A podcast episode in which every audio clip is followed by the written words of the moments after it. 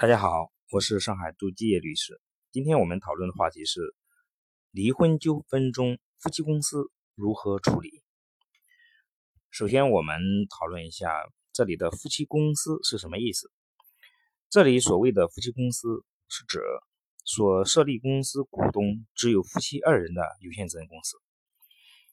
在确定夫妻共同财产时，应当遵循以下两个基本原则：第一，工商登记中载明的夫妻投资比例，原则上不能等同于夫妻之间的财产约定，除非双方对此有明确约定。也就是说，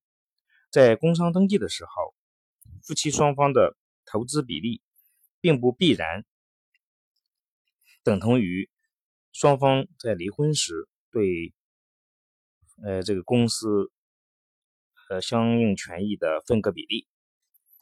第二呢，在夫妻关系存续期间，无论是用一方个人财产，还是用夫妻共同财产投资设立的夫妻公司，公司经营所产生的收益均属于夫妻共同财产。好的，呃，夫妻离婚纠纷中啊，关于这个夫妻公司的处理，主要是按照以上两个原则。